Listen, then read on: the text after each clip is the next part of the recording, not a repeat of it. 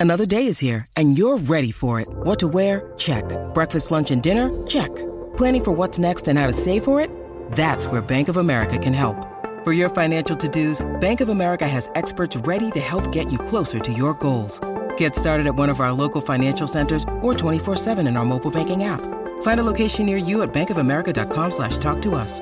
What would you like the power to do? Mobile banking requires downloading the app and is only available for select devices. Message and data rates may apply. Bank of America and a member FDIC. Today's special episode is by Lauren Quigley, a PhD candidate in French Studies at Queen's University, Belfast, Ireland. Her dissertation, Parisian Poesis Architecture and the Aesthetics of Contemporary French Poetry, explores the relationship between aesthetics, architecture, and form in the poetry of Jacques Réda, Jacques Roubaud, and Michel Houellebecq. Today, Ms. Quigley will talk about the concept of the flaneur, a near exclusively French idea centered around life in 19th century Paris. The flaneur is a man who can walk through the twisted streets of Paris and observe society without being affected by it. The flaneur was especially important in the tumultuous 19th century. First, Napoleon III tore down vast sections of Paris and installed the grand boulevards. Then, industrialization rapidly altered the city. Caught in the midst of change and constant upheaval, the flaneur is one who lives within the society but is untainted by it.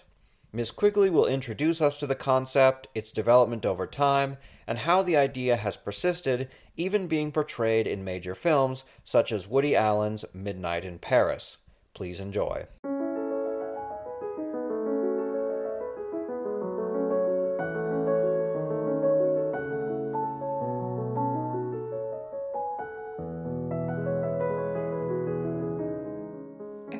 Google search of the question, What is a flaneur? yields 619,000 results. It's a term you might have heard, generally used to explore a casual exploration of the city through aimless walking, deriving from the French verb flâner, meaning to stroll or to walk in a leisurely manner. This term is commonly employed in conjunction within the context of walking in the city of Paris, where the practice has its origins. But where did the term come from within Paris? What does it actually mean? How does this practice of walking sit with regards to the Paris of 2020? Can we navigate the city in an alternative way? These are some of the questions we'll aim to address during the course of this podcast episode. My name is Lauren Quigley, and I'm a PhD candidate in French Studies at Queen's University Belfast, Ireland. My thesis, Parisian Poesis Architecture and the Aesthetics of Contemporary French Poetry, examines the relationship between architecture and poetic practice in the work of French poets who take the city of Paris as their subject. Today, I'll be walking you through a brief history of the practice of flânerie, focalising on 19th century Paris as the city was rebuilt under the direction of Baron Haussmann. We'll look at what characterises this practice, what doesn't, the problematics of the practice, and how it has undergone various changes and deviations during the course of the 20th and 21st century. At its core, Keith Tester defines flânerie as the activity of strolling and looking which is carried out by the flaneur, a recurring motif in the literature, sociology, and art of the urban, and most especially of the metropolitan existence.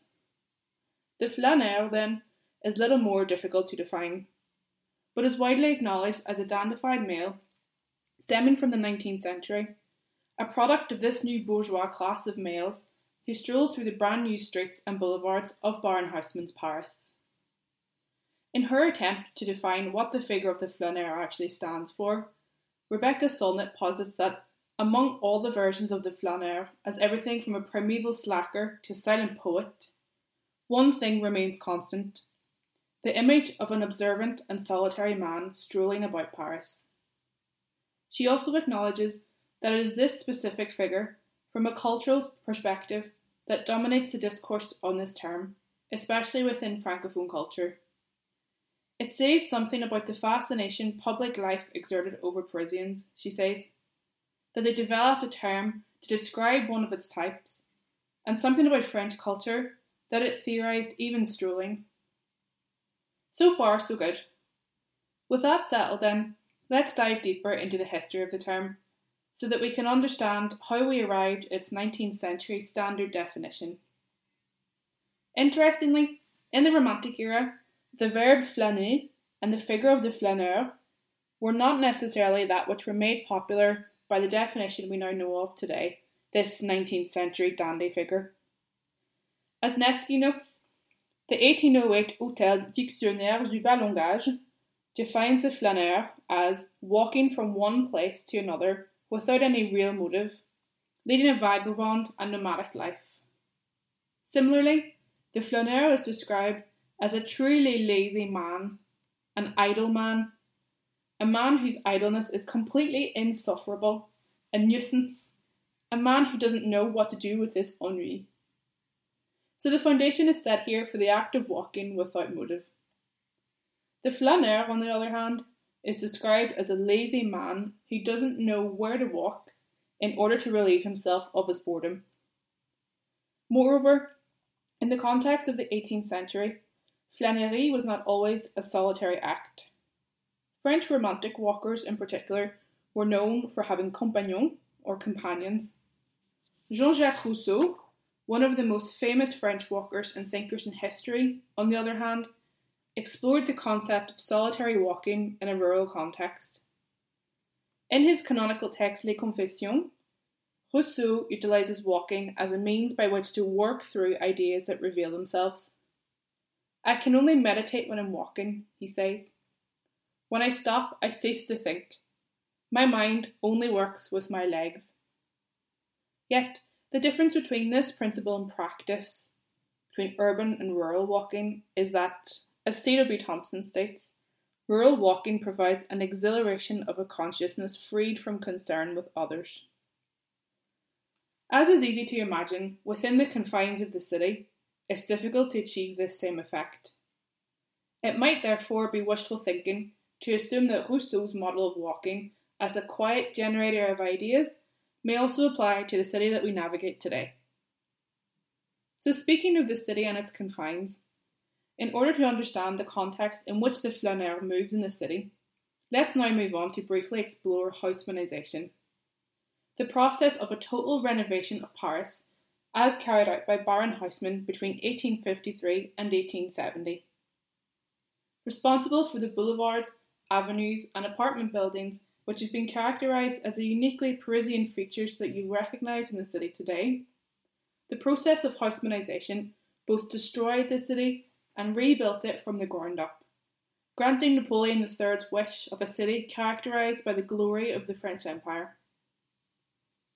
Napoleon's devised plan to ensure that the city would rise to become the industrial, intellectual, and cultural capital of Europe, however, soon became overshadowed by his increasing frustration at the slow pace of his engineers to carry out his plans. The city was an integral part of his retention of power, and he was perhaps among the first of leaders to realise the importance of this relationship that the planning of architecture had with this political and personal space within the city. Napoleon himself planned to embellish the city, planning open new streets, make the working class quarters, which lack air and light, more healthy, and lead the beneficial sunlight to reach everywhere within our walls. Thus, the city becomes doused with bright colours, the yellow of the sunlight, the sand coloured buildings, and the brightness of new ideas in itself reflecting a type of second enlightenment, an urban enlightenment that sought to bring the city from darkness into light. Leisurely activities such as flânerie and outdoor events in the new green spaces, such as the Bois de Boulogne in the northwest of the city, served also to remind citizens of the sacrifice that the previous generation of Parisians made for the city in order for them to enjoy and maintain the city as it was under Haussmann's renovation. As a result, the flaneur's experience becomes a lot more meaningful than simply wandering the street. It became particularly politically charged, even if unconsciously so. It's no wonder then that the urban poet is simultaneously linked with this notion of flânerie. That, however, risks digression, and so back to what this means for our flaneur. The urban scene is now set for our flaneur, placed in Paris, which Walter Benjamin terms the capital of the 19th century in his canonical text, The Arcades Project. A city entirely new and unfamiliar to its residents, it's this capital of the 19th century that places the flaneur historically as a product of this Haussmannisation. Culturally, the sketching out of this figure primarily stems from 19th century poet Charles Baudelaire, who bases his perception of the flaneur on the painter Constantin Guys, who may or may not have actually existed, and writes about the figure in his essay Le peintre de la vie moderne, or the painter of modern life. The crowd is his element, Baudelaire states, as is the air, that of birds, of water, and fishes.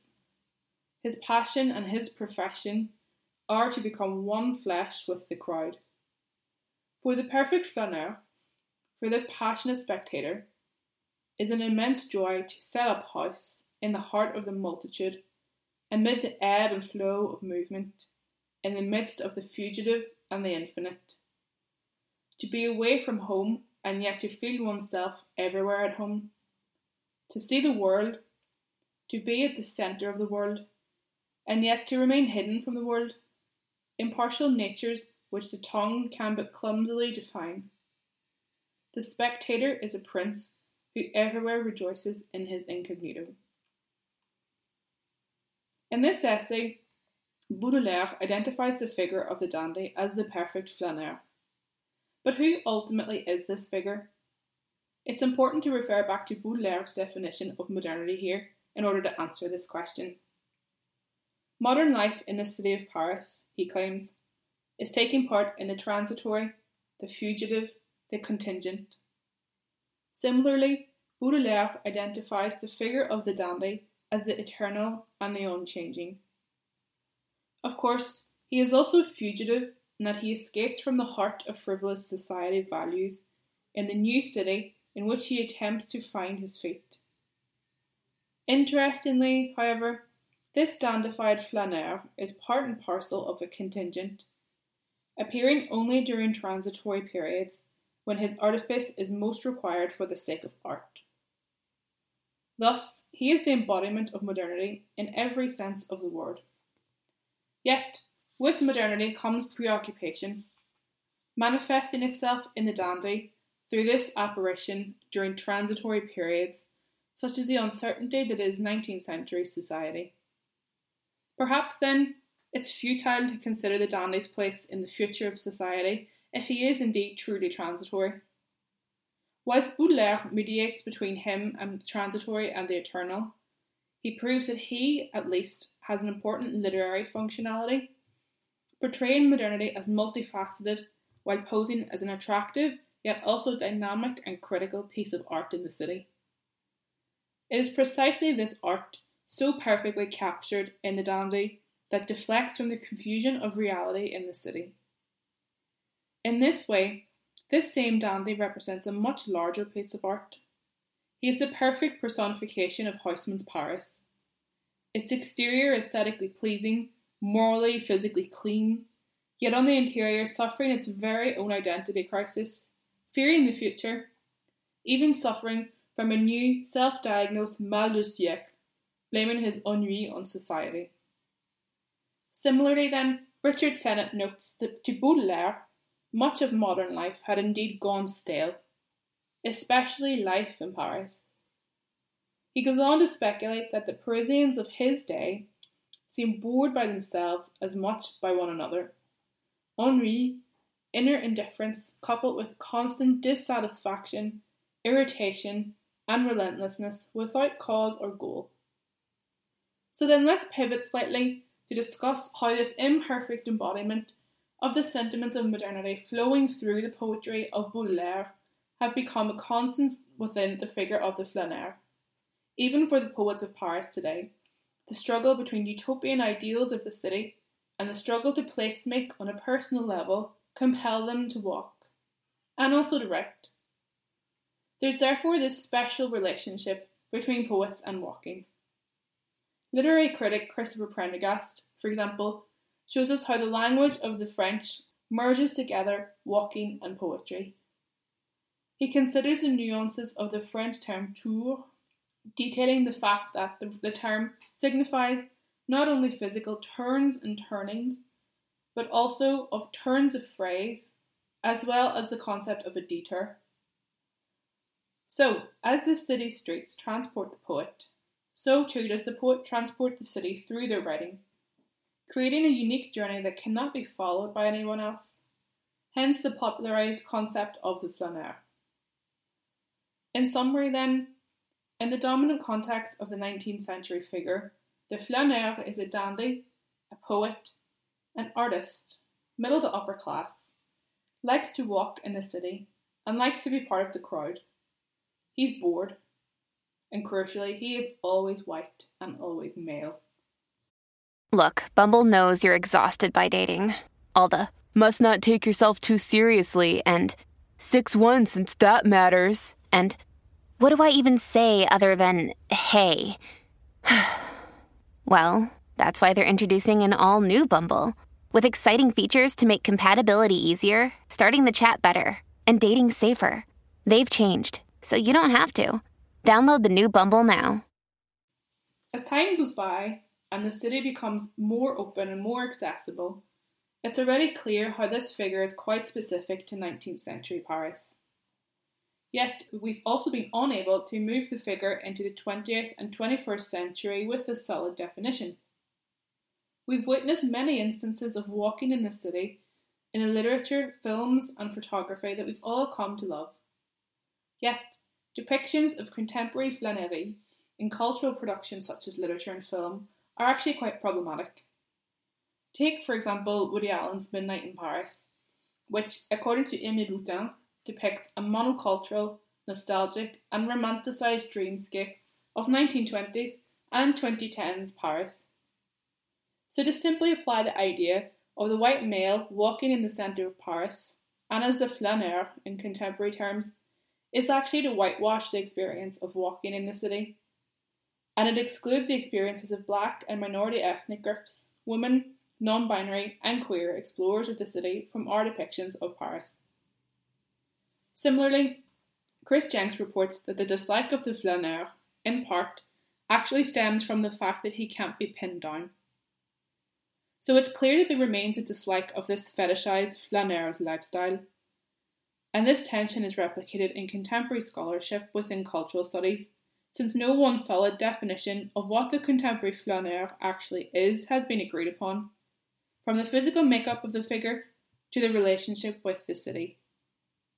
This has been echoed particularly in recent years by critics within literature, urbanism, and sociology, who have offered alternative approaches to the flaneur, one of which is in the form of the flaneuse, a concept emerging from literature such as Lauren Elkin's Flaneuse, which shines a light on women walking the city throughout history. And actually, just a few weeks ago, we saw the release of Leslie Kern's book Feminist City, which argues for a manifesto of a harassment free city through which women are free to navigate. We can and should go further, though, to detach ourselves from this figure of the flaneur as a 21st century one.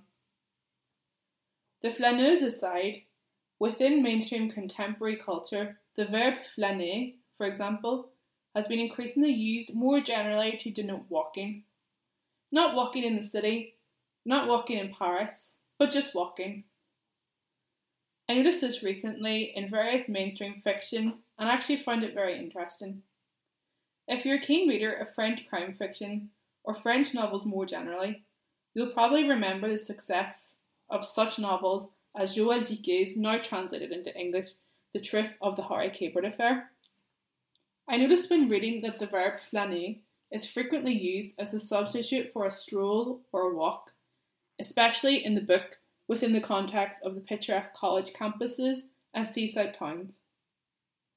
I've also noticed a marked increase in the marketisation of the term flânerie. Recently, I spent a few months in Berlin and noticed that the tagline for the German shopping mall Bikini Berlin is Hier flaniert Berlin, or This is where flânerie takes place in Berlin. This marketisation of the term suggests that the commodification of goods remains an integral part of the experience of flânerie in contemporary society. to further dislocate the position of the contemporary flaneur from its 19th century counterpart. It has been suggested that they're actually not concerned with physical location, unlike the dandified walker born from haussmannisation, but rather, Régine Robin, for example, proposes that the place for the contemporary flaneur is actually online. Robin argues that this flânerie has become digital. So, unlike in the 19th century, the contemporary flaneur is concerned with the screen through which they navigate space. This contemporary flaneur, according to Bauman, is actually sedentary, noting that the philosopher Baudrillard tied the flaneur to the armchair in front of the TV set. The stroller does not stroll anymore. Baudrillard's claim that the immobility of the flaneur renders them into a state of disappearance. Unlike the dandy, they're not visibly present on the streets. Yet, interestingly, other critics have differing opinions on this. Susan Buck-Morss's interpretation of the postmodern flaneur, for example, is that the experience of flânerie is actually now sold in two or four week packets to tourists. So is the real flaneur now the city tourist? In comparison with the traditional 19th century flaneur, this postmodern version is readily available to buy. In late capitalist society, this seems a natural progression from the emergence of the bourgeoisie and globalization. So we've established that 19th century flânerie is a pretty clear cut identity. The contemporary flaneur, not so much. But surely there must be other forms of navigating the city that have also been discussed in French culture and society? And the answer is yes. The 20th century has also seen the Lettrist and Situationist International's creation of the dérive, or the drift, a practice which falls under the umbrella term of psychogeography, defined by Guy Debord as the study of the precise laws and specific effects of the geographical environment, consciously organised or not, on the emotions and behaviour of individuals. This walking practice was much more exclusive and much more intense than that of Flânerie, and its goals were much more radical, such as, for example, the goal of changing an entire city's identity.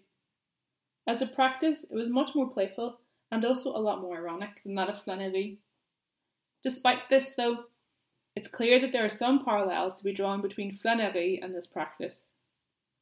There are also forms of resistance in both these practices, in flânerie, the postmodern flaneur has evolved into a resistant figure in that walking is seen as an against the grain activity, especially in Baudrillard's figure, resisting hegemonic images, whilst the situationists resist flânerie as tourism. Whilst we don't really have the time to discuss this in much detail today, the conclusion to be drawn is that the dérive was only really practiced by a small group, the Situationist International, and its impact was not as greatly felt as that of flânerie.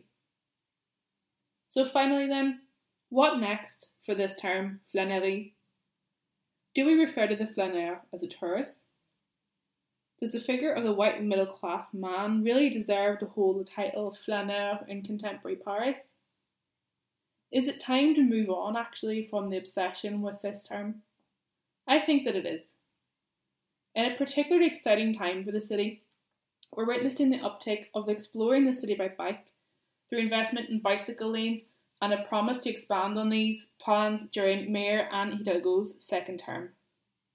The city's expansion plan, known as the Grand Paris Plan, will also see the creation of more metro lines and tramways to carry passengers not only to the centre of the city, but also in between suburbs. To revert back to his most common understanding at the core of the term, Exploring the city in a leisurely manner is key to our spatial and cultural understanding of the city. And this exploration is much more expansive and exciting than the implications of the word flaneur would lead us to believe.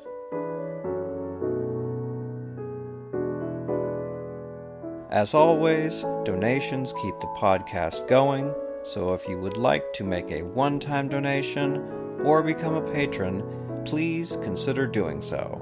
Thank you very much for your continued support.